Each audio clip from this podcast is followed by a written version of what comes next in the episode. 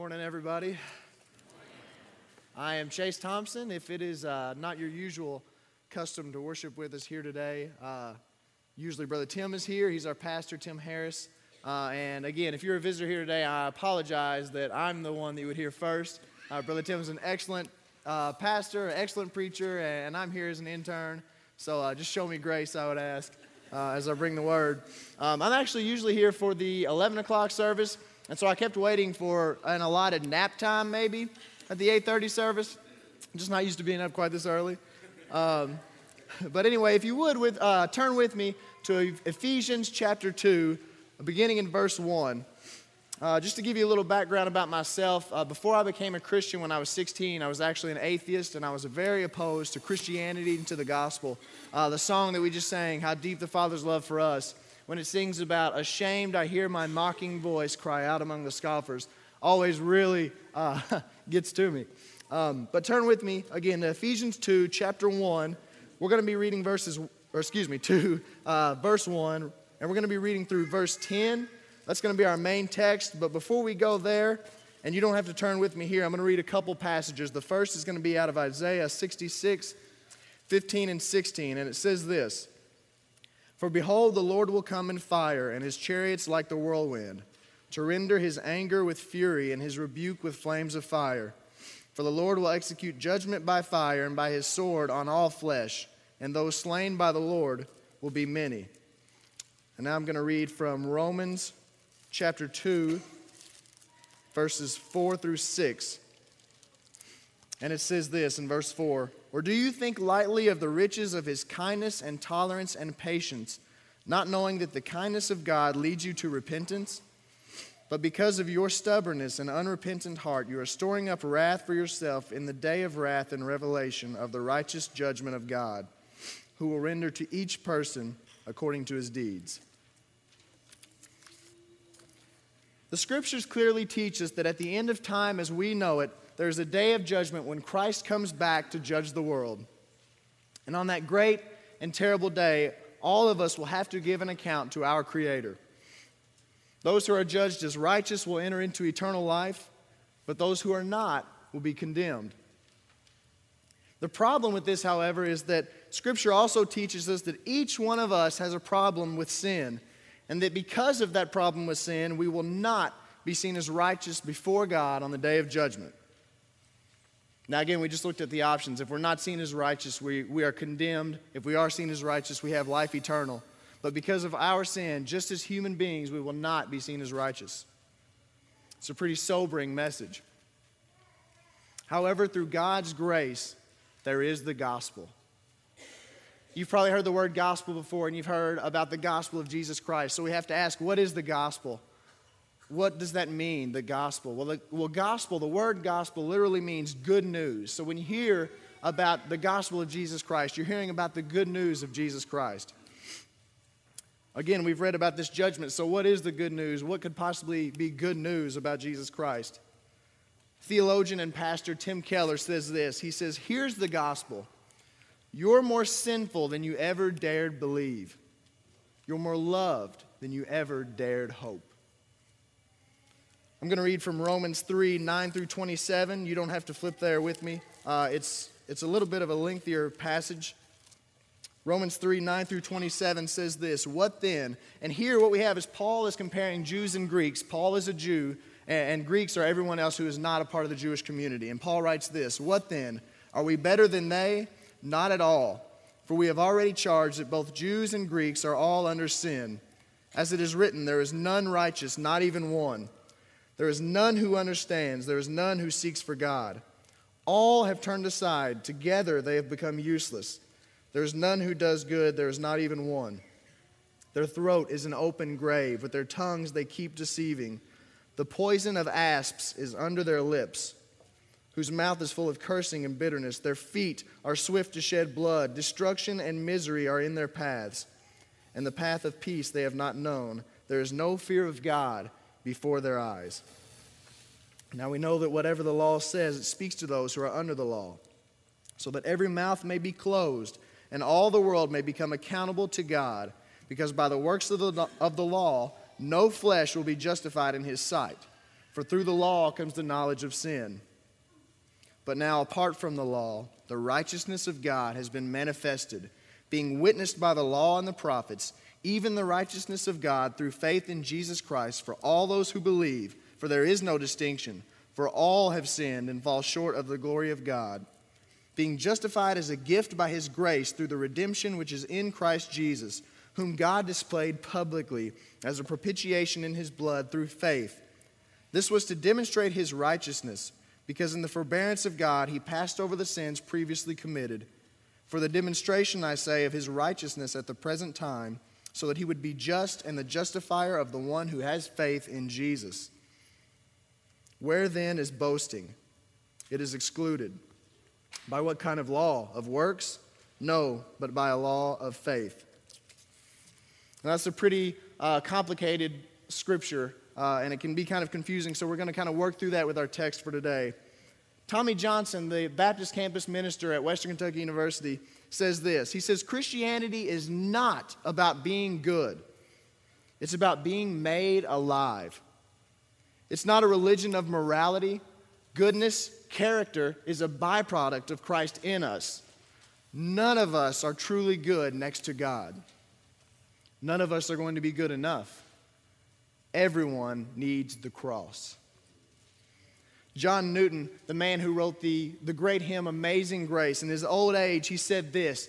He said, Though my memory is fading, two things I remember that I am a great sinner and that Christ is a great Savior. And so we keep talking about this. We keep talking about the fact that we have a problem with sin and we're sinners, and that Christ is a great Savior who saves us out of that sin. And so we want to look a little bit more into that. And now we turn to our passage in Ephesians 2, verses 1 through 10. Begin reading with me in verse 1. Um, now, up on the screen, I believe we're going to have this, and it's the New Living Translation. And I'm sorry, I'm using the New American Standard Bible, so it's going to be a little bit different. Um, but just follow along with me. And if it gets too confusing, you can just read that translation and block me out, or you can just listen to me. and it says in verse 1 And you were dead in your trespasses and sins in which you formerly walked according to the course of this world, according to the prince of the power of the air, of the spirit that is now working in the sons of disobedience. Among them we too all formerly lived in the lusts of our flesh, indulging the desires of the flesh and of the mind, and were by nature children of wrath, even as the rest. Now, the first thing to notice here is that Paul is speaking in past tense. He says things like, you were dead in your trespasses and your sins in which you formerly walked. Um, but what he's doing here is we have to understand the book of Ephesians is actually a letter written to the church in Ephesus from the Apostle Paul. So this is written to Christians. So what we can gather from that is that all of mankind outside of Christ is still walking in their sins and in their trespasses, are still dead in those sins. Each of us as human beings are born into sin, and each of us will be accountable to God on the day of judgment. In Mark 10 18, Jesus says, No one is good except God alone. So I keep bringing up sin and the fact that we have a problem with sin. And you may be wondering, what is sin and why is it so important? Well, sin, the word sin actually means missing the mark, and it's actually related to archery. Um, and you can get the image in your head of an archer, uh, maybe Robin Hood, and he has his bow and arrow drawn back, and he's aiming at the bullseye, and he misses his mark of the bullseye. So, what is the mark that we as humankind have missed? What are we charged with missing? When God created humankind in the book of Genesis, He created us in His image. Our duty was to be God's representatives here on earth. We were to reflect God's image into the world and into all of God's creation. But we failed. Adam and Eve committed treason against God in the Garden of Eden. They disobeyed God, thus, they missed the mark of representing God on earth. They sinned, and their sin had eternal consequences for all of mankind. And their sin was actually that of idolatry. They chose God's creation rather than God, the Creator. God had warned them that if they ate of the tree of the knowledge of good and evil, that they would surely die. So, what happened when they ate of the tree? What happened when they committed treason against God? God, in His infinite mercy and love, rather than exercising justice and killing them dead on the spot, He exercised mercy. He clothed Adam and Eve, and He provided for them. Yet, nevertheless, He still sent them out of the garden and out of fellowship with Him. Back to Ephesians, verse 4. It says, But God, being rich in mercy, because of his great love with which he loved us, even when we were dead in our transgressions, made us alive together with Christ. By grace you have been saved. And raised us up with him, and seated us with him in the heavenly places in Christ Jesus, so that in the ages to come he might show the surpassing riches of his grace and kindness toward us in Christ Jesus. John 3 17 and 18 Jesus says this He says, For God did not send the Son into the world to judge the world, but that the world through him might be saved. He who believes in him is not judged. He who does not believe has been judged already, because he has not believed in the name of the only begotten Son of God. Now we have to really think about what Jesus is saying here. He's saying that as he came into the world, he came to save those who would believe upon his name. Now, those who say, I don't believe, is he going to say, Well, I'm not saving you, you're not, you're not a part of me? What happens is actually we're already condemned. He didn't come to have to condemn us, we were already condemned, but he came to offer free salvation to those who would believe on him. God is not merciless, and God has not chosen us as his enemies, though we certainly find ourselves in the position of God's enemies. Rather, we are in a helpless estate of sin. We are incapable of being perfect, yet the scriptures teach us that perfection is God's requirement for us on the day of judgment. So we find that God's love for us is so deep, so unwavering, so pursuing that He came down to us and He died on the cross for our sins. Because of the fact that we were incapable of being righteous, Christ died so that he would absorb the wrath of sin on behalf of all who would believe upon his name. We are incapable of being righteous, but Christ freely offers to us his righteousness. Again, part of this good news is that Jesus was made into sin on our behalf. Philippians 2 6 and 7 says this It says, Although he existed in the form of God, he did not regard equality with God a thing to be grasped, but emptied himself, taking the form of a bondservant and being made in the likeness of men. The significance of the cross is not just on the physical pain that Jesus suffered. And while that pain was indeed excruciating, with nails being driven through tender nerves and bone, Many could make a case that others have suffered just as much physical pain, if not more. Even in our modern society, we live in a culture where there's terrorism, there's genocide, there's torture. Many could probably argue the case that people today have suffered more than Christ suffered in his physical body. But again, the significance isn't in looking at the physical suffering, it's in looking at who Jesus is. Jesus is God. Jesus wasn't created, as so many people uh, falsely believe, at the moment of his birth by any means. Jesus had always been God. He had always been a member of the Holy Trinity. And Jesus, in his love for us, lay aside his godliness, came down from his throne of authority, power, and supreme royalty, and came down incarnate in Mary's womb. He was born of the Virgin Mary and lived a life fully human, yet fully God. He suffered as we suffer. His heart was broken as our hearts are broken, and he died as we all must die. On the cross, all the sins of the entire world were put on Jesus. All the wrath of God was poured out onto Jesus. Think about the incredible implications of that. Jesus, God incarnate, sinless, perfect in every way, from his mighty, all powerful throne, came down, and on the cross he bore the sins of murderers, pedophiles, rapists, thieves, vandals, adulterers, blasphemers, backstabbers, and all other types of people in the entire world. He bore the sin of the entire world. He bore our sins. And He bore all of those sins at a very high price. He bore them at the highest price. On the cross, Jesus said, My God, my God, why have you forsaken me? Now, this wasn't just a blind statement that he made, uh, he was actually fulfilling a messianic prophecy in Psalm 22. And if you were to look in Psalm 22, you would find that 22:1 reads, "My God, my God, why have you forsaken me?" But it also goes on to show the psalmist being redeemed. But this was also a cry of absolute abandonment. Jesus, the Holy Son of God, was cut off from God. He suffered separation from God, the separation that we are condemned to suffer. 1 Timothy 1:15 reads, "It is a trustworthy statement deserving full acceptance that Christ came into the world to save sinners."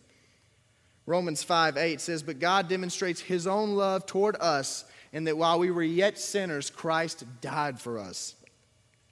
And 2 Corinthians 5:21 says he made him who knew no sin to be sin on our behalf so that we might become the righteousness of God in him.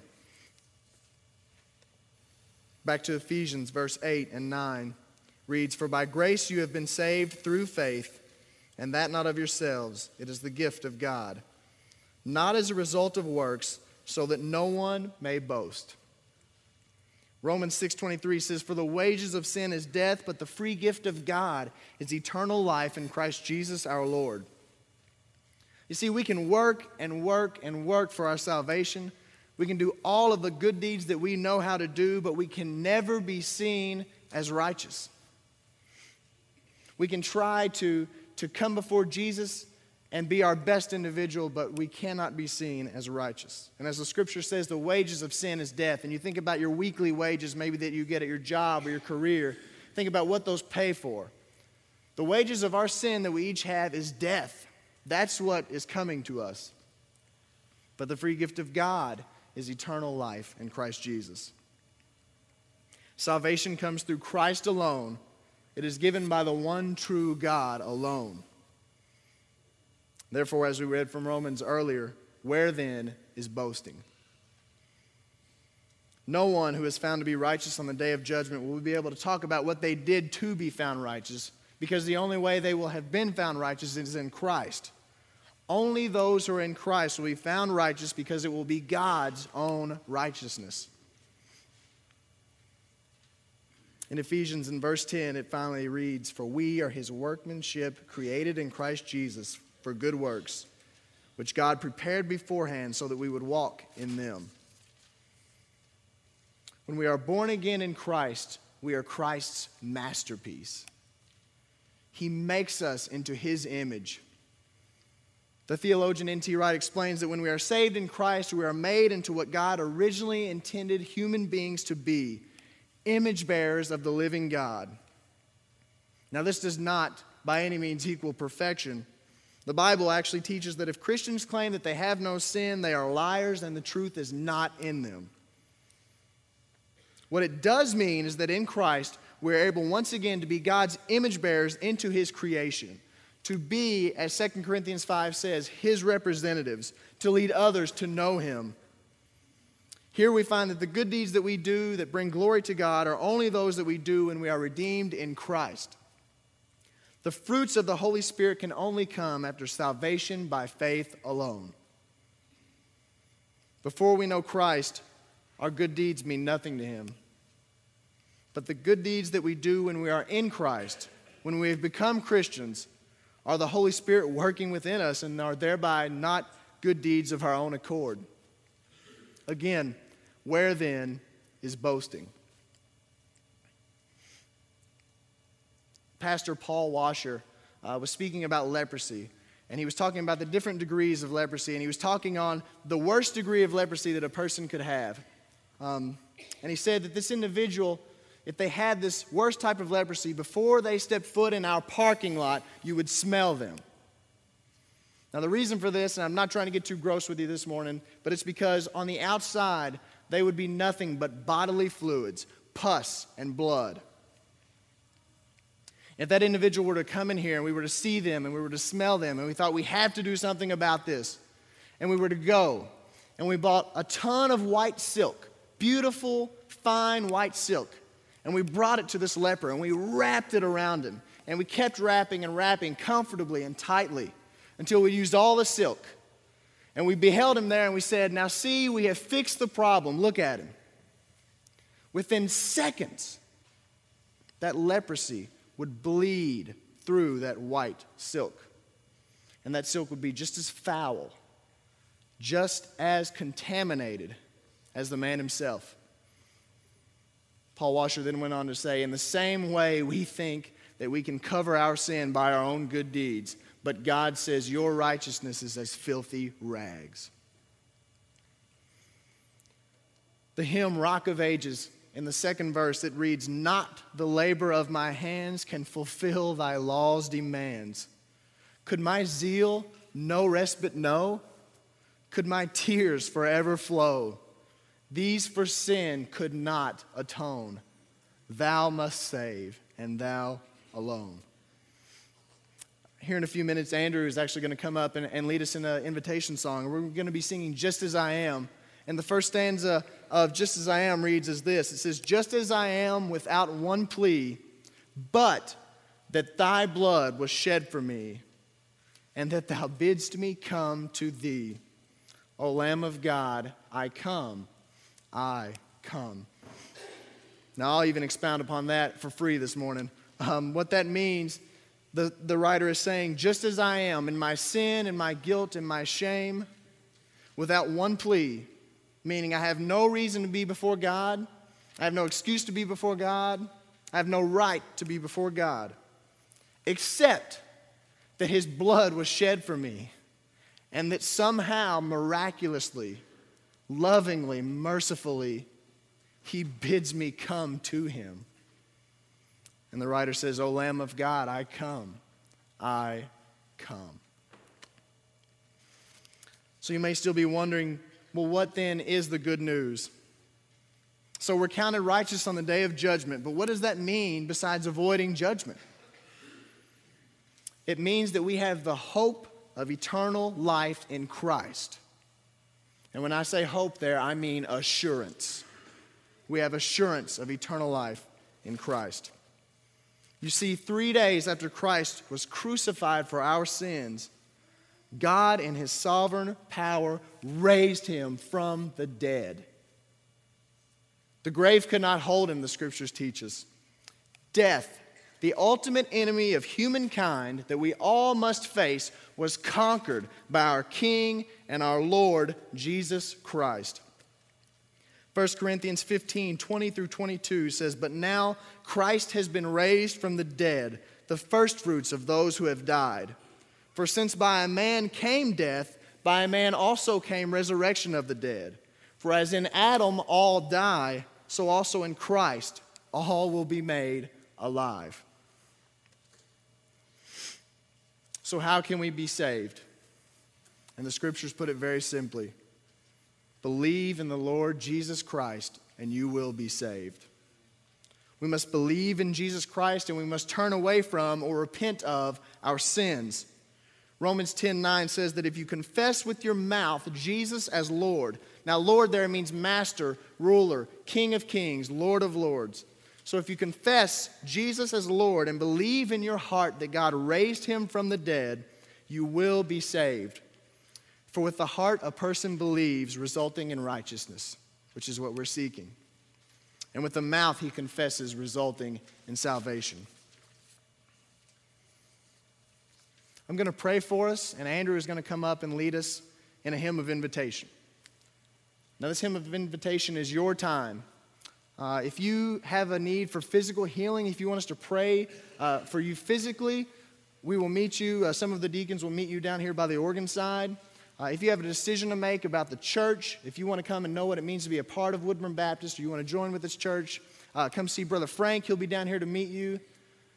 But if you have a deeper need, if you have the need for the salvation of your sins, if you don't know what it means to know Christ, please come down here and talk to one of us. come down here and pray at the altar. You can pray in your seat if you like, but please don't allow this time to escape you.